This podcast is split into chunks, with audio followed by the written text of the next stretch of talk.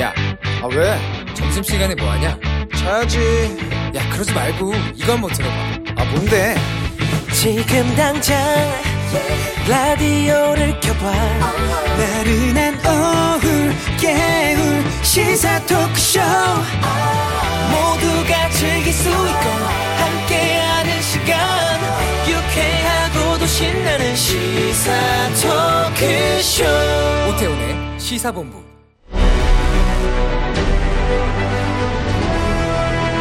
김철민의 본부 뉴스.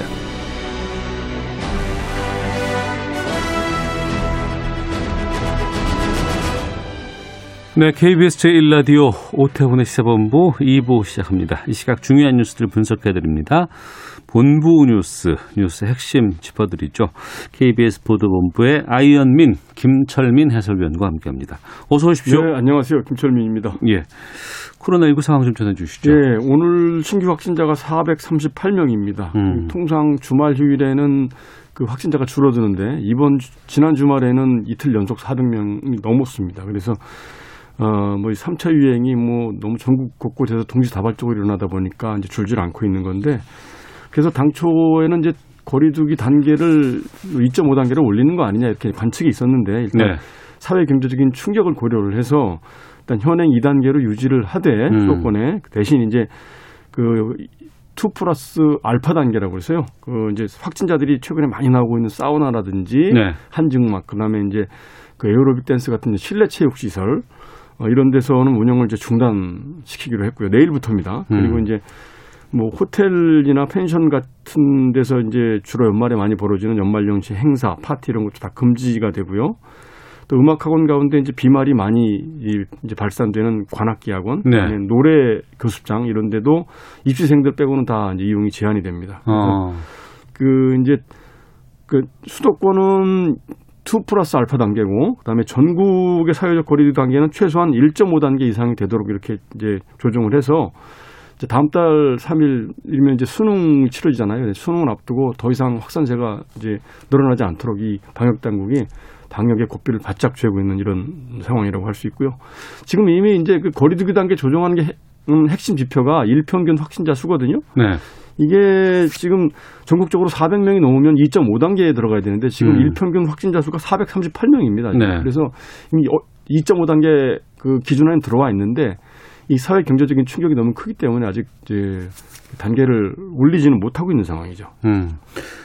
소상공인들, 뭐 그렇죠. 자영업자들 상당히 어려운데 네. 뭐 성명이 나왔다고요? 특히 이번에 이제 가장 충격을 받는 분들이 이제 소상공인들, 자영업자들이죠. 그래서 그 이제 정부가 최근 이제 정부 여당이 이제 3차 재난지원금 지급에 대해서 논의를 하고 있지 않습니까? 그래서 그게 지급이 확정이 된다면 이 소상공인들한테 우선적으로 좀 지급을 해야 된다. 음. 소상공인 연합회가 오늘 성명을 발표를 했는데 지금 현재 3차 유행 때문에 지금 밤 9시 후 영업이 다 제한, 이제 제한이 되고 있는 상황이잖아요. 그래서 네.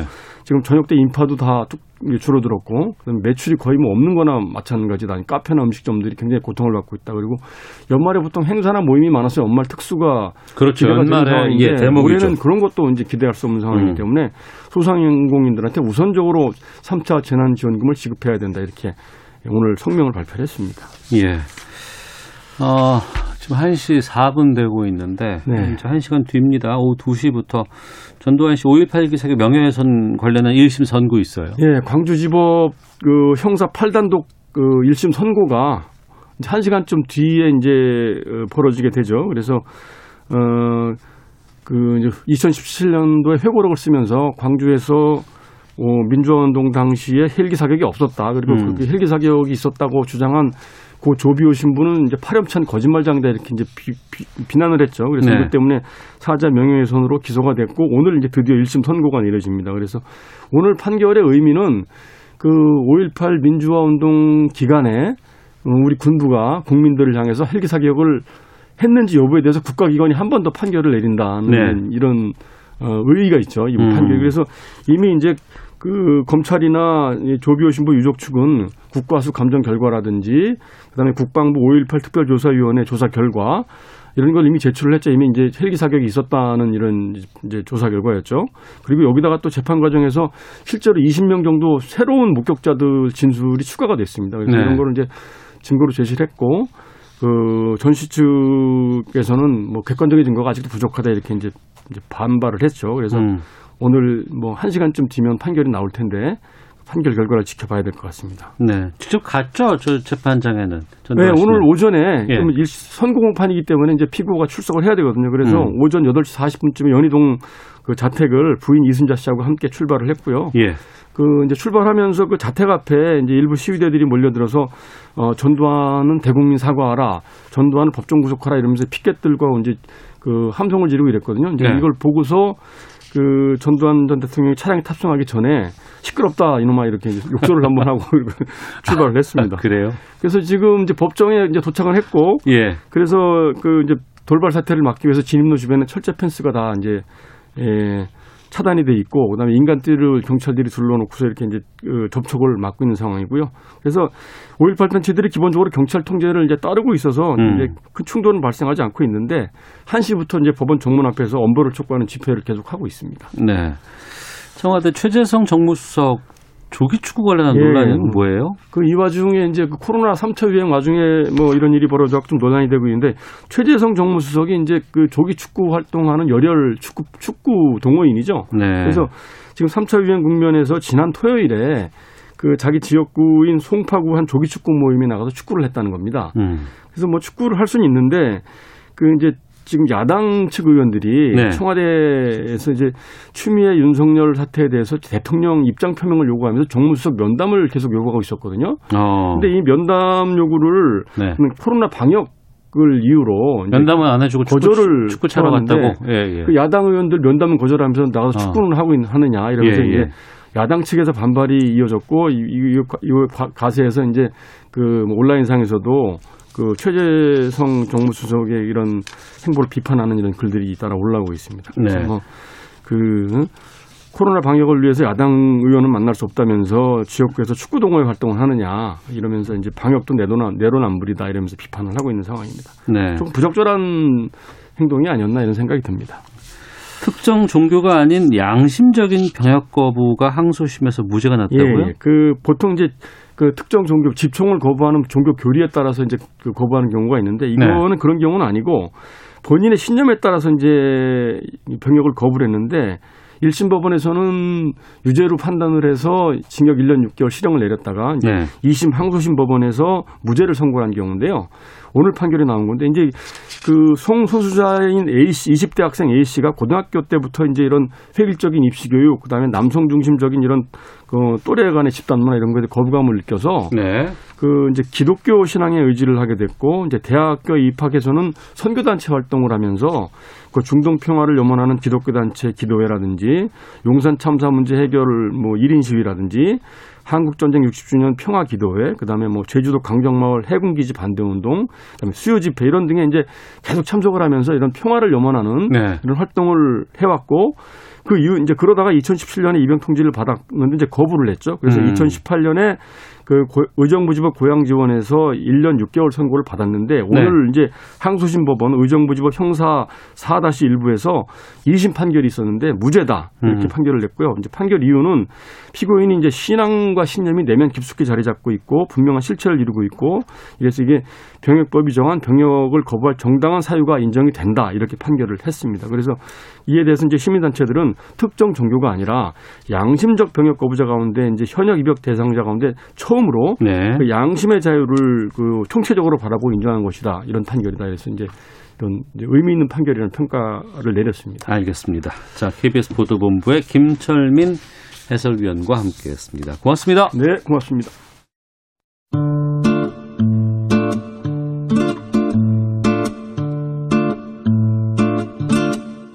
오태훈의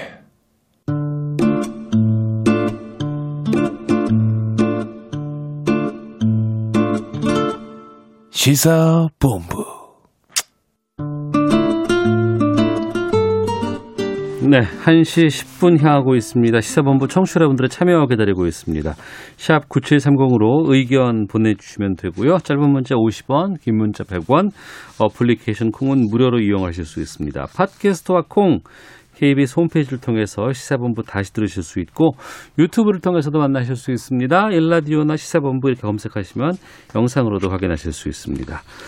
자, 우리나라 둘러싼 치열한 외교 상황 명쾌하게 정리해드리고 분석해 봅니다. 외교 전쟁. 외교부 전략기획관 지내셨습니다. 가톨릭대 국제학부의 마상현 교수 함께합니다. 어서 오십시오. 예, 안녕하십니까? 예. 어, 이 세계에 미국만 있는 게 아니다. 지난 금요일이었습니다. 어, 27일 방한 일정 마무리하고 본국으로 돌아간 중국 왕이 외교부장이 한국 기자들에게 이런 얘기를 했다고 하는데 2박 3일 동안 대통령 만나고 황경화 외무장관 그리고 또 여권 인사들도 두루 만나는 좀 어, 좀 이례적이다. 광폭 행보를 보였다. 이렇게 평가하고 있더라고요. 어떻게 보셨습니까? 네, 상당히 그 폭넓은 그 면담이 있었고요. 예. 어, 인- 일차적으로는 뭐 counterpart라고 할 수 있는 우리 강경화 외교부 장관을 만나는 것은 당연한 거고요. 네. 또 대통령을 만난 것도 뭐 그럴 수 있는 일이고. 음. 근데 그 외에 어, 그 민, 이해찬 전 어, 민주당 대표를 대표. 만난 거 그리고 어, 홍익표 의원, 유- 윤건영 의원 이렇게 이제 어떻게 보면 어, 친문 세력의 음. 주요 특히 이제 외교와 관련된 어, 주요 브레인이라 할수 있는 그런 의원들을 만나 핵심 브레인이라 할수 있는 그런 의원들을 만났고요. 네. 또 거기에다가 어, 문정인 대통령 외교안보 특보를 만났고 그래서 또 마지막에는 박병석 국회의장을 만나고 가서 상당히 이제 여권 내에 그 외교와 주요 관련된 주요 다 실세들을 많이 만나고 간 그런 어 2박 3일이었다 이렇게 볼 수가 있겠습니다. 예. 단순히 친분을 쌓으려고 그렇게 만나지는 않은 것 같고 또 아무래도 이렇게 광폭 행보라고 평가받는 거는 그만큼 앞으로 향후에 무언가 깜짝 뭐가 좀 발표가 되지 않을까라는 기대도 좀 있는데 왜 이번에 왔다고 봐요? 글쎄 뭐 깜짝 발표는 잘 모르겠고요. 예. 그 크게 그 한국을 찾은 데는 두 가지 이유가 있다고 봅니다. 에, 안보 차원하고 이제 경제적 차원 두 가지로 나눠서 볼 수가 있는데요. 네. 어, 외교안보 차원에서는 이제 새롭게 이제 미국에서 그 바이든 행정부가 이제 곧 출범할 예정인데 네. 예, 바이든 행정부는 지금까지 트럼프 행정부와는 달리 이 동맹국들과의 관계를 돈독히 하고 그 유대 속에서 이제 세계 문제를 다뤄 나가겠다라는 그 의지를 굉장히 강하게 내비치고 있죠. 네. 어, 중국과의 관계를 다뤄 나가는 데 있어서도 동맹국 동맹국들과 이제 대우를 함께 예, 형성하면서 가겠다라는 이제 의지와 그런 얘기들이 많이 나오고 있습니다. 어떻게 보면 그 중국의 입장에서도 어, 그것에 대한 그러한 미국의 동맹 강화에 대한 대응이 좀 필요한 측면이 하나 있다고 봅니다. 그래서 한국이 네. 그 미국이 주도하는 어떻게 보면 반중국의 그런 전선에 적극적으로 가입하는 것을 좀 견제하는 그런 게 이제 한, 번- 한 가지 이제 목적이 되겠고요. 음. 경제적인 것도 굉장히 중요하다고 봅니다. 특히 미국이 어, 지금까지 그 디커플링이라고 그래가지고 그 미국과 중국 간의 경제가 그 적어도 이제 글로벌한 공급망 사슬에 있어서 상당히 이제 그 중첩이 되고 있는 네, 네. 상황이 있었는데 이걸 지금 분리하겠다라는 지금 움직임을 그동안 쭉 보여왔거든요. 음. 앞으로도 뭐 그렇게 갈 가능성이 상당히 보이고 예.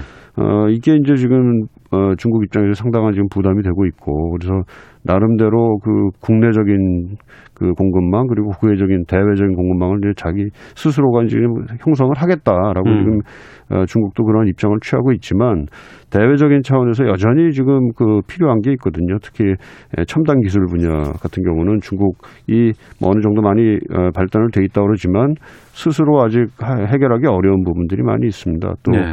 어, 반도체와 같은 그런 첨단 부품을 조달하는 문제 등도 있고요. 이러한 것들에 있어 갖고 이제 한국이나 또 어, 일본과 같은 나라로부터의 그 네트워크를 돈독히 하면서 그걸 좀 해결해 보고자 하는 그런 취지들이 있거든요. 그래서 음. 어, 이런 그 경제적인 차원에서도 미국의 디커플링 추진에 대한 그 나름대로의 그 어, 활로를 모색하는 차원에서 한국에 온 측면이 있다 이렇게 볼 수가 있겠습니다. 네.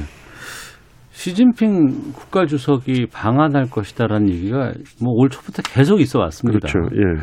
근데 코로나 19 때문에 이게 좀 많이 힘든 부분도 좀 있겠습니다만 올까요? 어떻게 보세요? 글쎄 왕이 부장 얘기도 그랬고 또 우리 외교부 보도 자료도 그렇고 시진핑 주석의 방안을 계속해서 추진한다라는 네. 그 얘기는 지금 반복이 되고 있습니다. 어, 일단은 코로나 상황이 안정되면 안정돼서 이제 여건이 갖춰지면 뭐 올 수 있겠다라는 어, 얘기들이 좀 어, 뭐 외교부 보도 자료 그리고 왕이 부장 얘기에도 좀 나왔는데요. 어, 글쎄 뭐 지금 코로나 상황이 언제 안정이 될지는 지금 뭐 모두가 바라고 있지만 뭐 지금 완전히 언제가 될 거라고 정확하게 얘기하기는 좀 어렵지 않겠습니까? 음. 뭐 빠르면은 내년 뭐 하반기 정도 상반 그 백신이 어느 정도 공급이 된 뭐 하반기 정도를 얘기하는 것 같은데 에, 그러니까 뭐 좀 그 낙관적으로 보더라도 내년 하반기나 돼야 좀 얘기가 가능한 거 아닌가 이런 네. 생각이 좀 들고요. 어. 그 외의 변수들도 아마 있을 겁니다. 그 코로나 상황이 만약에 안정이 된다 하더라도 시주석에 이제 그 국내외적인 그런 일정들이 또 있을 거고요. 또 한국만 꼭 집어 갖고 올 건지 음. 아니면은 그 어, 한국을 방문하는 김에 뭐 다른 나라들과 또 연결을 해서 이제 방, 어, 이제 그 순방 일정을 짤 건지 네, 네. 또 이런 게 이제 어, 외교 차원에서 아마 고려가 될 거고 또 그 한반도 관련해 가지고 아, 북한과의 관계를 또 어떻게 그 중국이 이어가고자 할 건지 또 그 사이에 더 중요한 것은 이제 미국과의 관계가 이제 어떤 식으로 진행이 될 건지 내년에 이제 어, 1월에 이제 바이든 행정부가 출범하고 나면 그게 이제 본격적으로 이제 드러나기 시작을 할 텐데요. 이러한 문제들이 아마 종합적으로 이제 검토가 되면서 네. 어, 방한 계획도 아마 어, 중국 입장에서는 고려를 하게 되지 않을까 생각합니다. 네. 미국 이제 바이든 대통령 당선자가 앞으로 이제 외교적이라든가 뭐 여러 부분을 챙기게 된다 그러면 우리로서도 이제 동맹 관계에 있기 때문에 또 여러 가지 또 어, 연결고리가 좀 있겠습니다. 또 한편으로는 중국과의 관계도 무시 못하는 것 아니겠습니까? 이번 같은 경우에도 특히 보면 중국의 입장에서는 미국하고의 여러 가지 갈등들이 단순히 그냥 그 미 중간의 갈등으로 가는 것이 아니고 한국이라든가 일본과의 관계라든가 이 속에서 좀 무언가 돌파구를 찾으려고 하는 것 같더라고요. 어떻게 보십니까? 네, 미국 입장에서는 그 어, 한미 동맹과 이제 그 미일 동맹이 좀 분절적으로 존재하고 하는 것에 대해서 상당히 그 어, 불만이 좀 있고요. 음. 이것이 뭐 불만이라고 보다는 하여튼 좀 거기를 개선을 해야 되겠다라는 생각들을 오랫동안 가지고 왔던 거고 네. 따라서 한국과 일본이 어떻게 보면은 그 미국의 입장에서 보기에는 좀그 취약한 그 링크가 되는 건데 이것을 개선함으로써 한국, 미국, 일본이 예, 삼자 간의 그 좀 긴밀한 그 어, 공조가 이루어질 수, 일수 있도록 외교적인 측면, 아, 안보적인 측면에서 이제 예, 하는 것이 이제 희망 사항입니다. 음. 아주 지속적인 희망 사항인데 예, 바이든 행정부 하에서는 그 동, 앞, 앞에서 말씀드렸다시피 이제 동맹들 간의 그 대우를 어, 굳건히 하겠다라는 그런 어, 어, 방향을 이미 천명하고 있기 때문에 네. 한일 관계의 개선 그리고 어, 더 나아가선 한미일 관계가 조금 더 종합적 어, 그 어, 뭐랄까요 긴밀하게 움, 움직일 수 있도록 하는 데 대해서 이제 상당히 그 많은 노력을 기울일 거라고 생각을 합니다. 음. 어, 중국 입장에서는 상당히 거- 걱정이 되는 부분이죠. 이런 것이 그 어, 이미 이제 몇 년 됐습니다만은 2017년도 10월에 우리가 이제 그 국회 외통위에서 그 소위 말하는 산불 선언이라는 걸 이제 했습니다. 그 산불 선언 중에 하나가 바로 이제 네. 한미일 관계가 어, 군사 동맹으로 가지 않도록 하겠다. 음. 뭐 이런 약속이 있었거든요. 그러니까 예. 어떻게 보면 북, 어, 북, 어, 중국 입장에서는 한국과 관련해서 굉장히 그 희망하는 어, 또는 해서는 안 된다고 생각하는 것 중에 하나이기 때문에 이런 그 어, 미국의 행정부가 한미일 관계를 거의 이제 동맹 수준으로 삼각 동맹 수준으로 만약에 격상하려고 한다면 거기에 대해 서 상당히 반발을 할 거다. 음. 어떻게 보면 또 이번에 방안에서도 어, 그런 것들을 좀 그 견제하기 위한 노력이 에, 한편으로는 기울여지지 않았나 이렇게 평가도 해볼 수 있겠습니다. 네. 가톨릭대 국제학부 마상현 교수와 함께 우리나라 둘러싼 외교 현안에 대해서 말씀 나누고 있습니다. 이번에 한중 외교부 장관 회담 이후에 중국 외교부에서 이런 발표를 냈습니다. 한국과 외교 안보 2 플러스 2 대화에 나설 것이다. 근데 이게 우리 외교부의 보도자료에는 없다고 해서 이게 좀 논란이 됐었는데 이게 뭐예요? 네, 2 플러스 2라는 것은 보통 그 외교와 안보가 함께 모여서 같이 얘기를 하는 건데, 그러니까 네.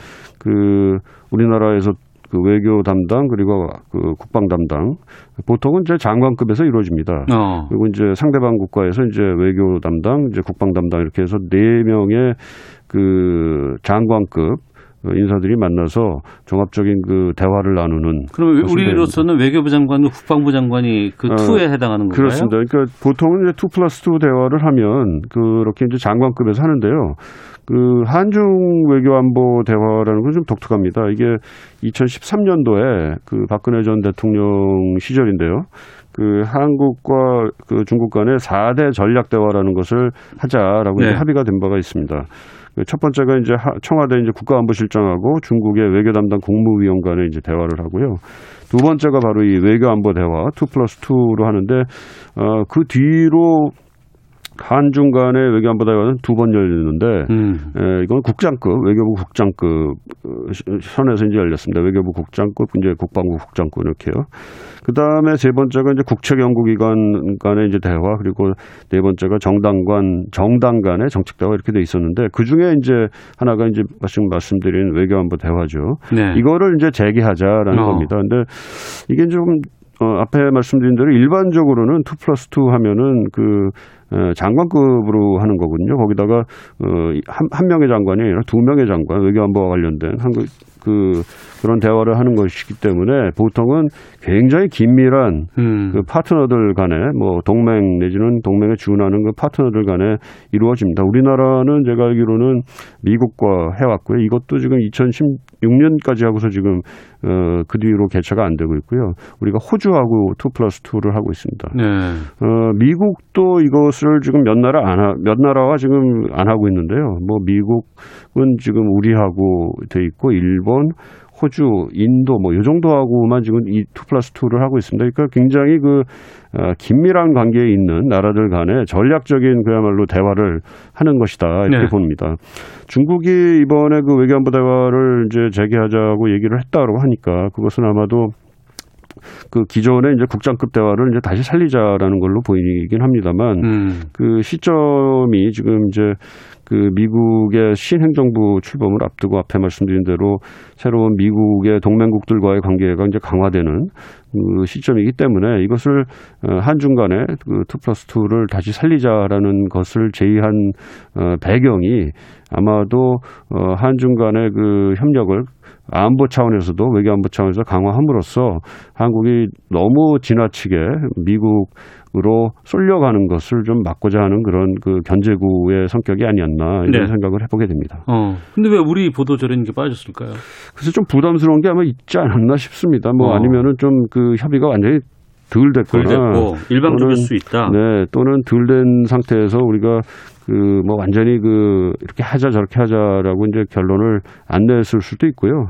뭐 조금 부담스러운 것도 있었을 것 같아요. 그 아직 그 어, 미국과의 새로운 행정부와의 이제 관계를 어떻게 정립해야 될지 하는 것이 지금 그 어떻게 보면 논의 중인 상태 또는 모색 중인 상태에 있을 텐데요.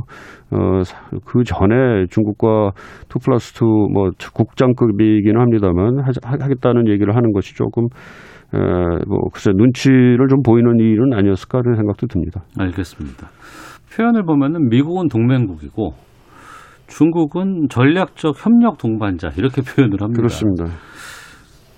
그러니까 무시 못하는 거 아니에요? 어찌 둘 다. 그 전략적 동반자, 뭐 협력 동반자의 관계가 우리가 뭐 몇 나라 더 있습니다. 근데 아, 그 이게 뭐 냉전 끝나고 나서 어 보니까는 어 중국에서 그런 말들을 만들어서 그 음. 나름대로 다른 국가와의 관계를 어 어떻게 중요시하느냐 하는 것을 이제 부- 어 보여주기 위해서 좀 붙이는 일종의 수사처럼 됐습니다. 그래서 그뭐 전략적 협력 동반자 관계가 굉장히 높은 관계라고 이제 마- 말씀을 드릴 수가 있지만 네. 이게 뭐 이렇게 거기서 하나 더 올라가면 뭐고 음. 하나 더 내려가면 뭐고 뭐 꼭 그런 건 아니다 이렇게 말씀드릴 수가 있습니다. 네.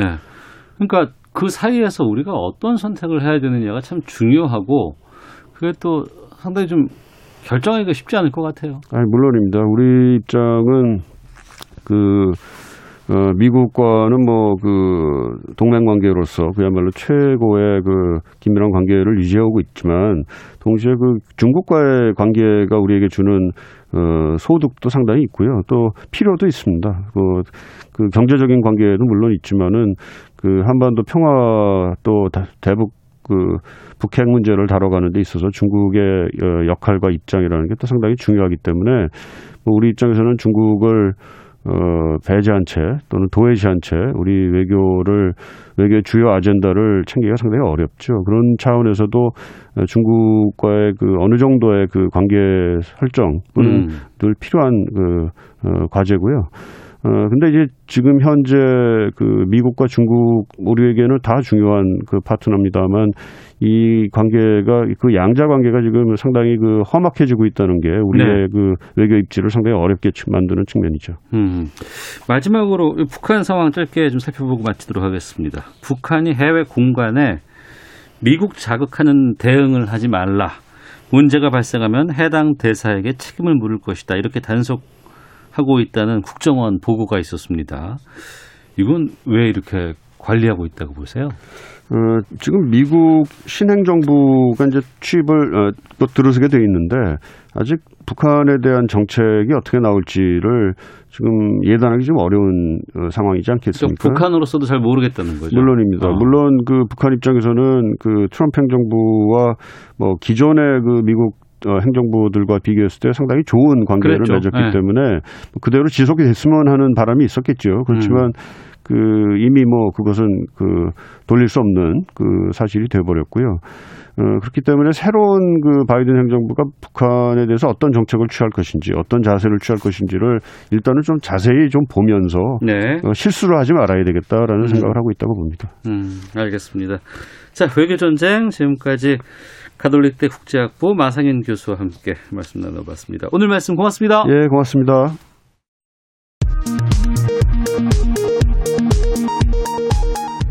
헤드라인 뉴스입니다.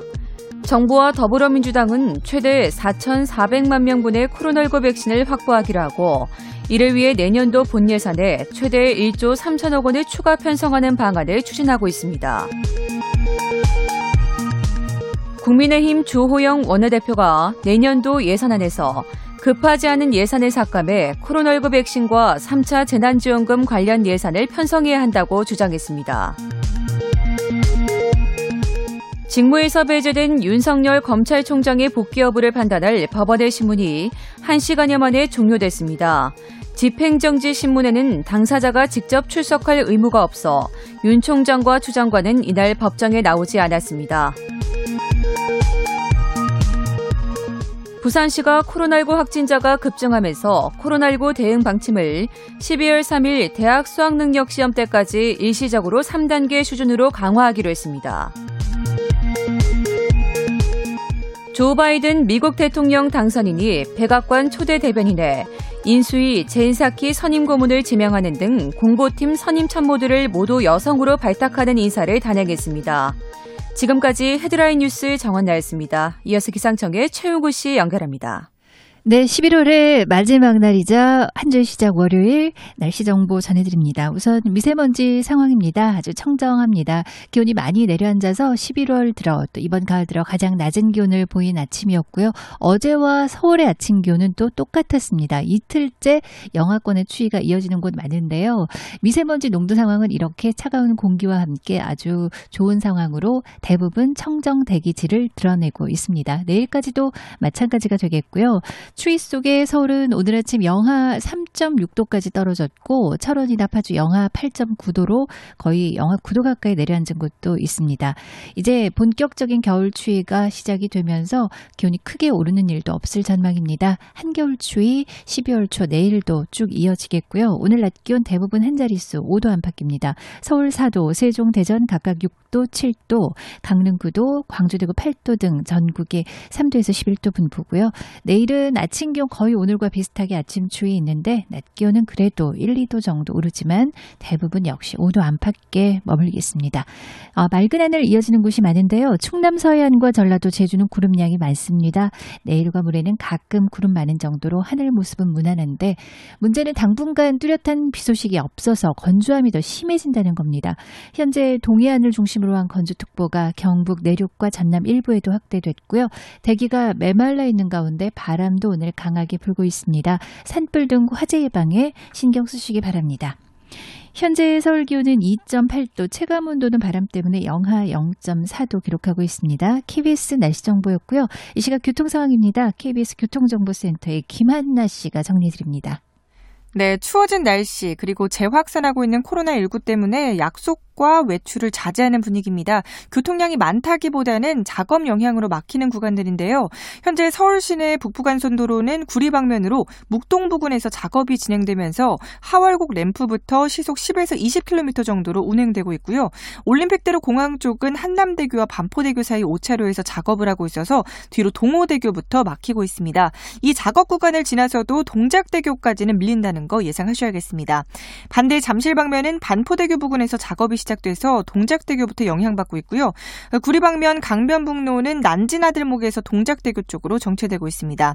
고속도로 상황입니다. 평택 제천고속도로 제천 쪽으로 금광 1터널 부근 작업으로 2km 지나기 어렵고요. 청주 영덕간 고속도로 청주 방면은 내서 4터널 부근에서 비탈면 보수 작업을 하고 있습니다. 뒤로 2km 구간 정체되고 있습니다. KBS 교통정보센터였습니다.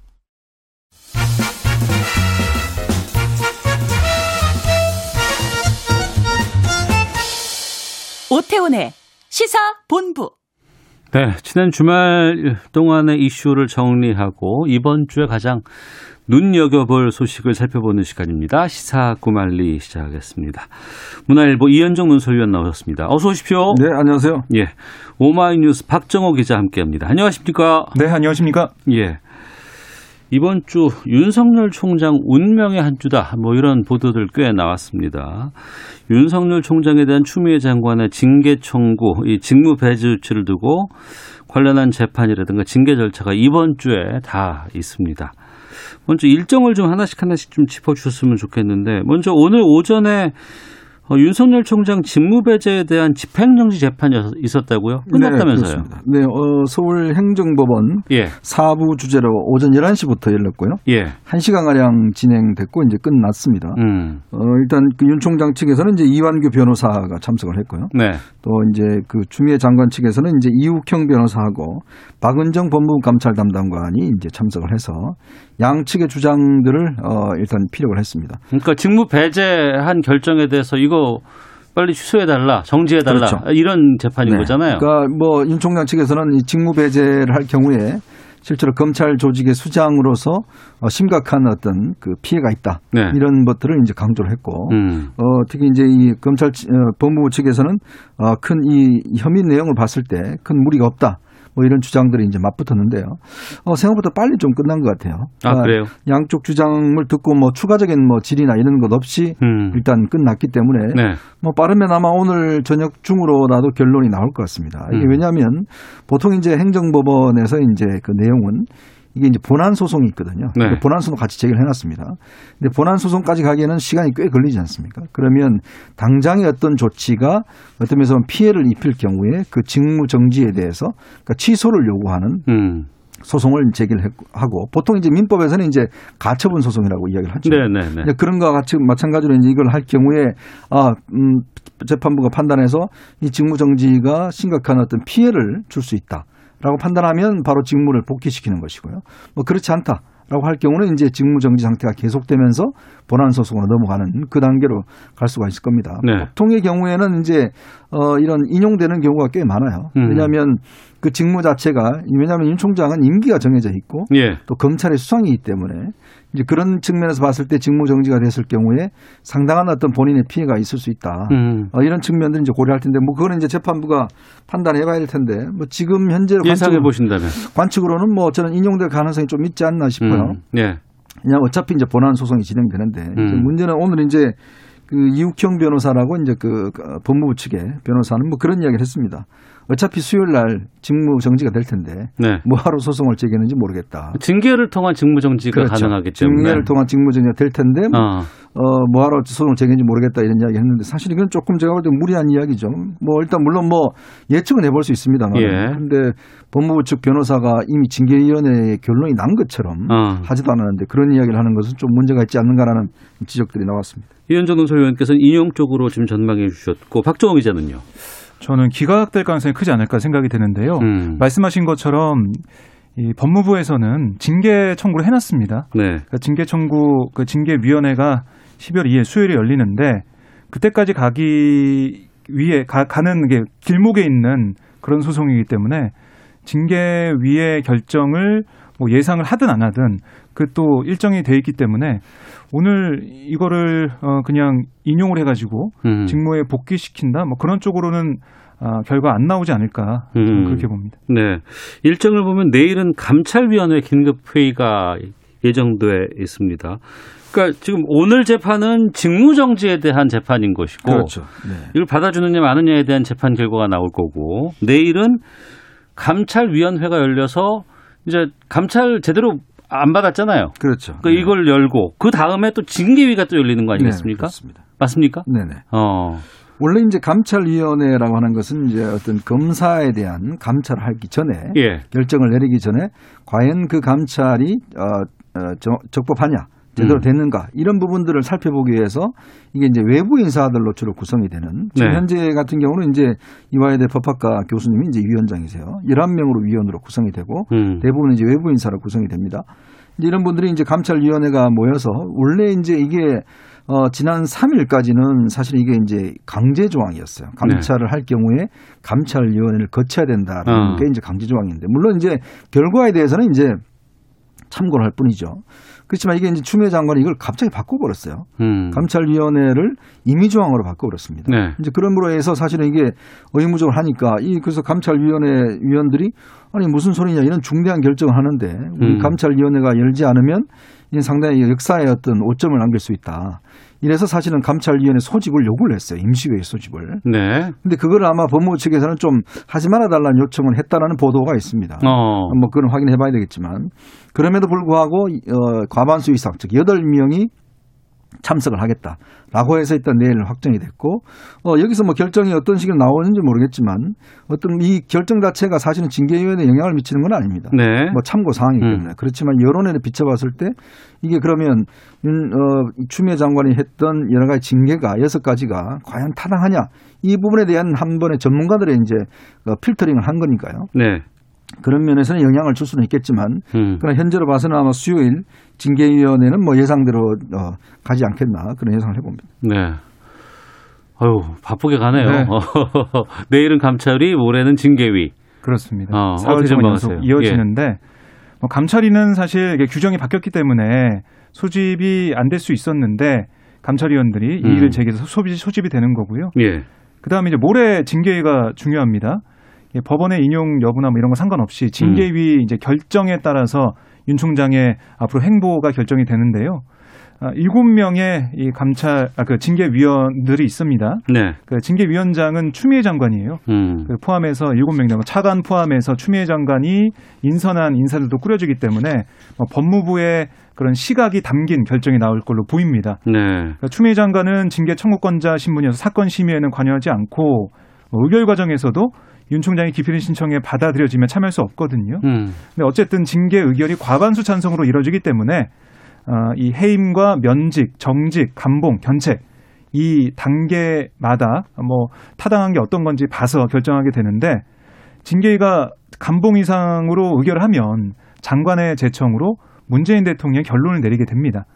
그 만약 법원이 오늘 그, 아, 그 재판을 통해서 네. 직무배제 효력을 멈추더라도 음. 징계위가 면직이나 해임을 의결하면 네. 그걸 문재인 대통령이 재갈하게 된다면 음. 윤 총장은 검찰총장을 잃는 그런 상황이 되겠습니다. 예. 두 분은 이 징계위에서 징계 수위는 어떻게 전망하세요? 앞서서 해임, 정직, 네. 감봉? 감봉. 예. 네. 뭐 이런 식으로 된다고 하는데 파면은 없어요. 네, 파면은 뭐 다른 조치죠. 어. 네. 뭐 해임이 이제 뭐 어떤 가장 면에서 높은 거네요. 가장 높은 겁니다. 그러니까 예. 음. 검사는 탄핵이나 징계의 어떤 이런 그 징계 결과를 거치지 않고서는 해임할 수가 없어요. 예. 이제 그렇기 때문에 검찰총장과 이에 준하는 어, 그것은 이제 적용을 받는데요. 이제 그런 측면에서 보자면 이미 이 상황은 뭐 예상된 상황이 아닌가 싶습니다. 왜냐하면 이게 어, 법무부 징계위원회가 일단 뭐 법무부 장관이 다 구성을 하기 때문에 음.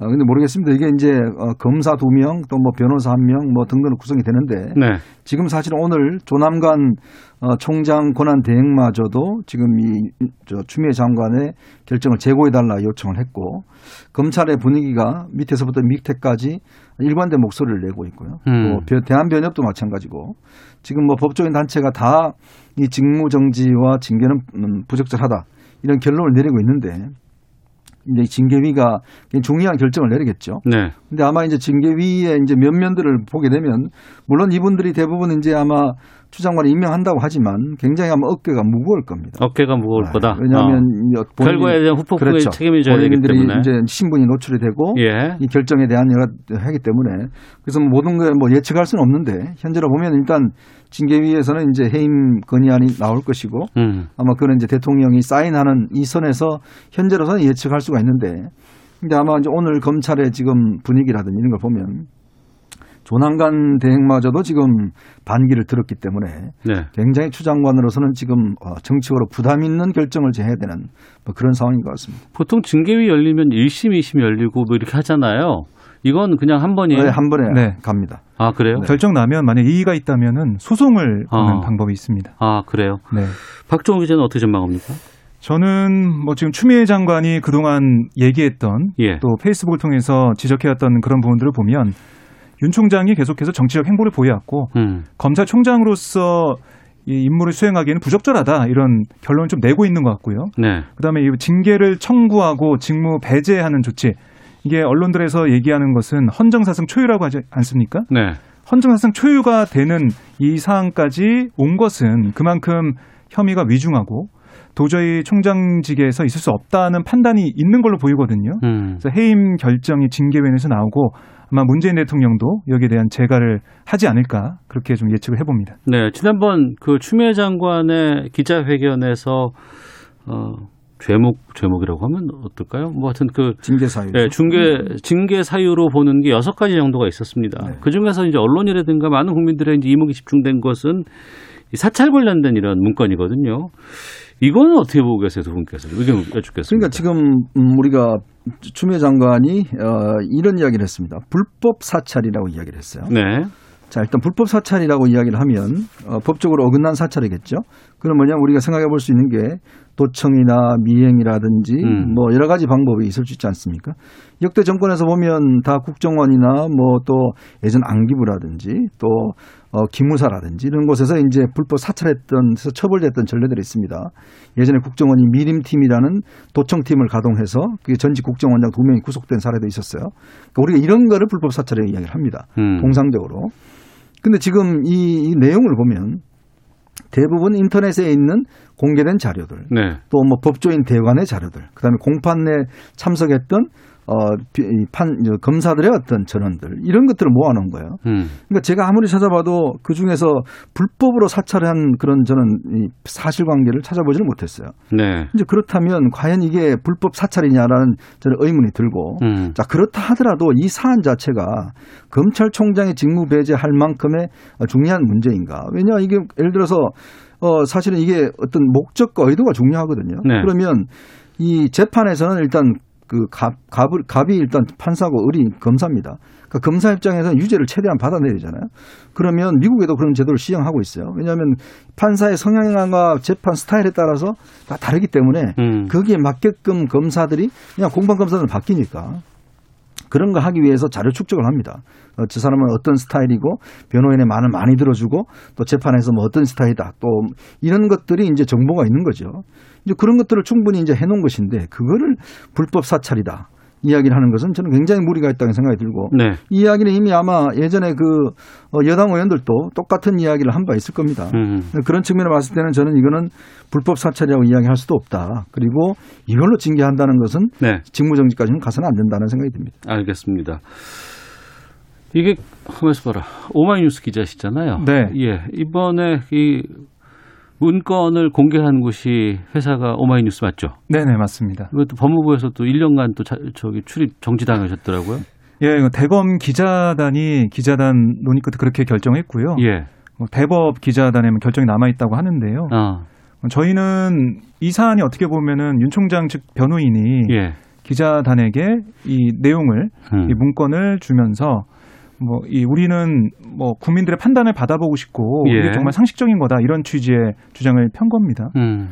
저희 입장에서는 국민들의 알 권리 그리고 국민들이 어떻게 판단할지 판단을 받아보겠다고 했으니까 그걸 국민들이 보고 판단할 수 있는 거 아니겠습니까? 물론 변호인 측에서는 이게 원본 그대로 올리는 건 안 된다 이런 얘기를 했다고 하는데 예. 그럼에도 불구하고 과연 국민들의 알 권리가 그거보다 음. 어, 더 뒤에 있는 것인가 이런 판단을 해서 이걸 공개했는데요. 기자단에서는 뭐 그런 결정을 내렸습니다. 네. 그럼 오마이뉴스에서는 이 대검 문건 이 사찰과 관련해서는 상당히 좀 유중하게 보고 있다는 뜻 아니겠어요? 그렇습니다. 저희는 국민들이 이 사안을 좀 어, 하나씩 하나씩 들여다보는 그런 게 좀 필요하다고 판단을 했고요. 예. 그리고 뭐 사실 이제 민주당 의원들 취재하거나 뭐 좀 들어보면 이게 물론 누굴 미행하거나 이런 우리가 영화에서 보던 그런 사찰 음. 그런 건 아니지만 사찰이라는 게 이게 정보를 그 다른 사람이 직무를 벗어나서 특히 공직자가 그 직무에 연관성이 없는데도 불구하고 그 정보를 취득하기 위해서 그런 노력을 했다는 거 아니겠습니까? 네.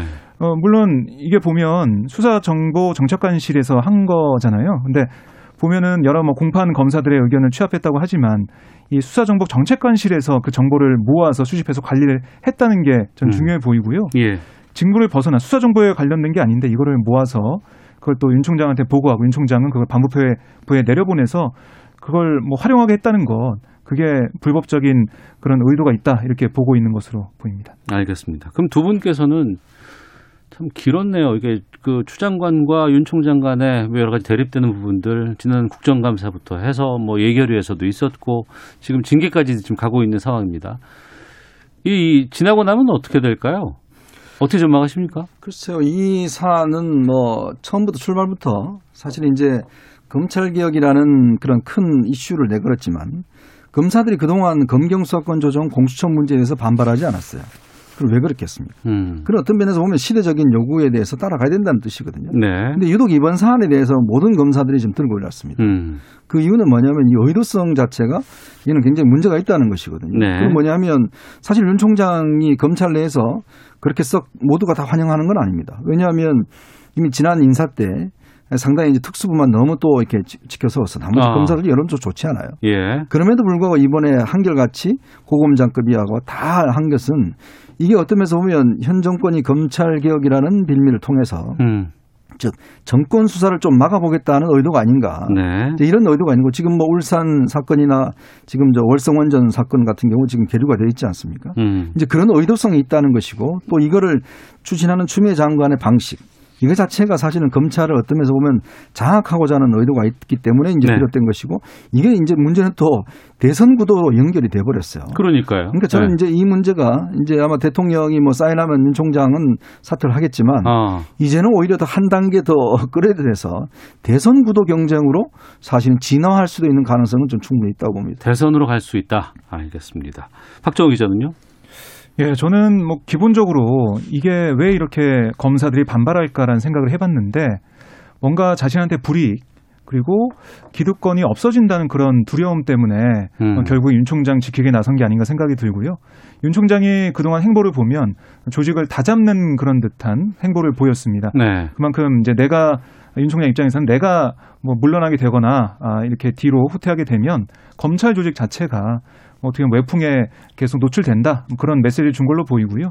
윤 총장 자신을 지키는 길이 검찰 조직을 지키는 길이고 기득권을 유지한다 그런 아, 공감대가 있지 않을까 저는 음. 그런 생각이 들고 검찰 개혁 민주당 의원들 얘기 들어보면 검찰 개혁이라는 게 그만큼 어렵고 노무현 정부 때도 실패한 게 바로 이런 뭐 언론과 야당과 아, 그리고 검사들의 어떻게 보면 삼각 편대에서 공격이 이런 게 거셌기 때문에 그걸 넘지 못했다 이런 생각을 하고 있더라고요. 그래서 네. 이번에는 검찰 개혁 꼭 하겠다. 아, 윤 총장에 대한 그 혐의에 대해서 꼭 밝히, 밝혀내겠다 이런 입장을 가지고 있습니다. 알겠습니다. 자, 시사구말리 문화일보의 이현정 논설위원 오마이뉴스 박정호 기자와 함께 말씀 나누고 있습니다. 하나만 더 좀 체크해 보겠습니다. 코로나19 재확산되면서 3차 재난지원금 논의도 지금 급물세를 타고 있습니다. 박정호 기자. 네. 어제 민주당 고위 당정청 회의 열었고 여기서 재난지원금 문제 나왔죠. 네, 그렇습니다. 비공개 고위 당정 협의가 있었는데요. 예. 뭐 재난지원금 지원 방안과 규모를 논의를 했습니다. 근데 지원 대상에 대해서는 음. 선별 지급으로 뭐 합의를 한 걸로 지금 보이고요. 네. 지원 방안과 규모, 그 재난지원금 예산은 한 2조 원대로 음. 생각을 해서 코로나로 타격을 받은 소상공인, 자영업자 아, 이런 선별 지급을 하는 걸로 책정을 했고 다만 피해 업종하고 피해 규모가 정확하게 파악되지 않아서 예. 어, 추산치만 지금 가지고 있는 상황이고요. 증액분은 국회에 제출된 정부안에서 뭐 5조 원 가량을 삭감하고 음. 2조 원을 순중하는 방식으로 조달한다. 그래서 뭐 7조까지 갈 수 있다 이런 얘기를 하고 있고요. 오늘 민주당 얘기를 들어보니까 2조 정도 예. 뭐 어떻게 보면 빚을 이제 내는 그런 상황이 될 텐데 어. 그렇게 해야지 다른 데서 어떻게 여유가 없다고 해요.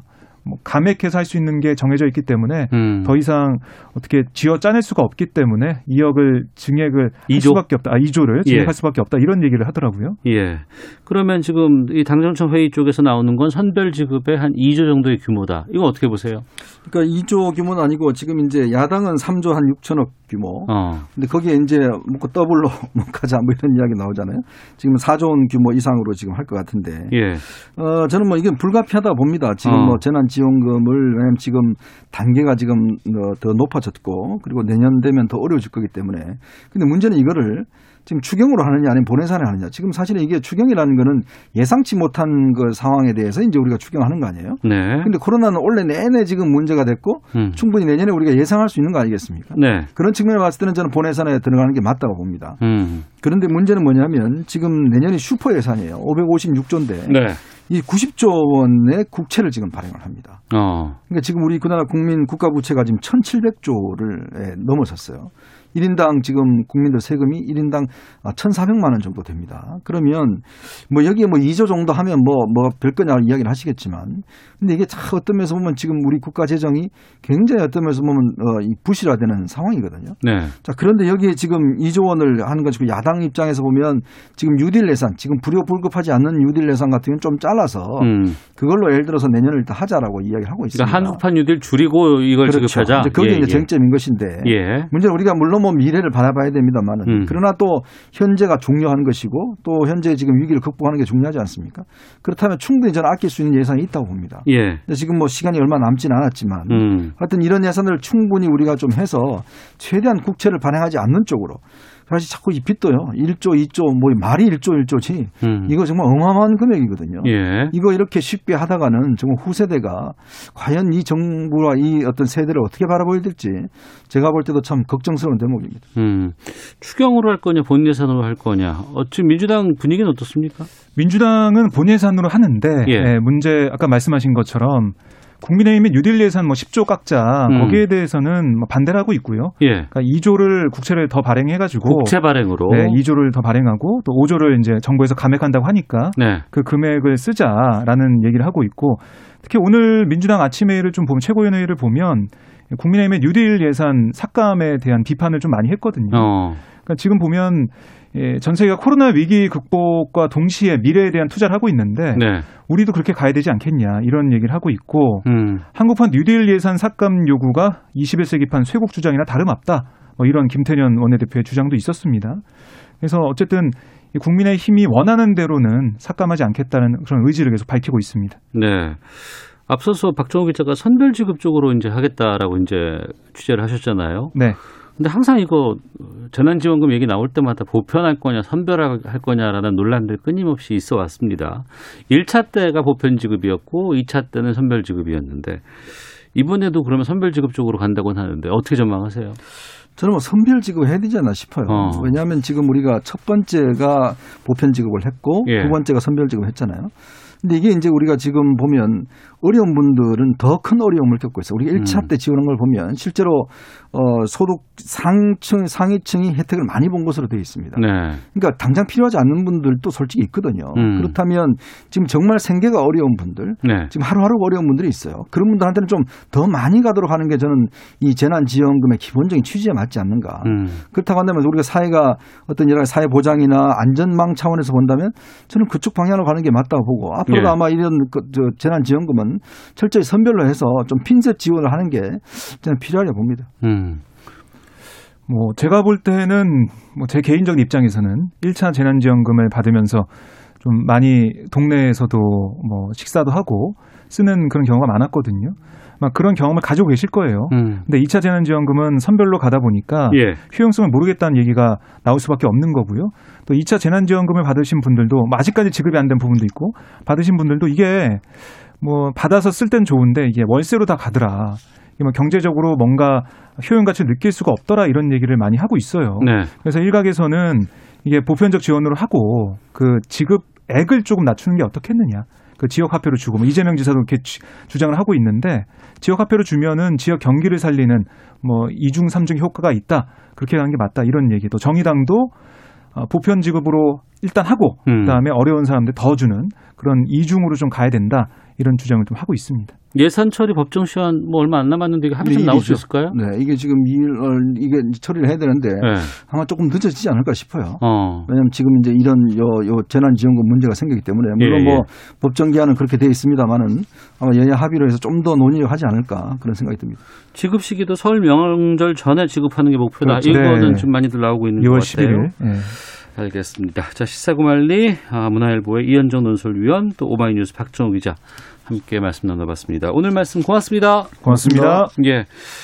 어, 지금 1시 55분 지나고 있는데요. 잠시 후 2시 광주지방법원에서 사자 명예훼손 혐의로 기소된 전두환 씨에 대한 선고 공판 이제 곧 발표될 예정입니다.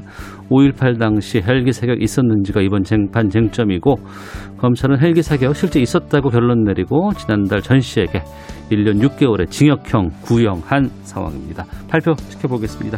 시사본 마치겠습니다. 안녕히 계십시오.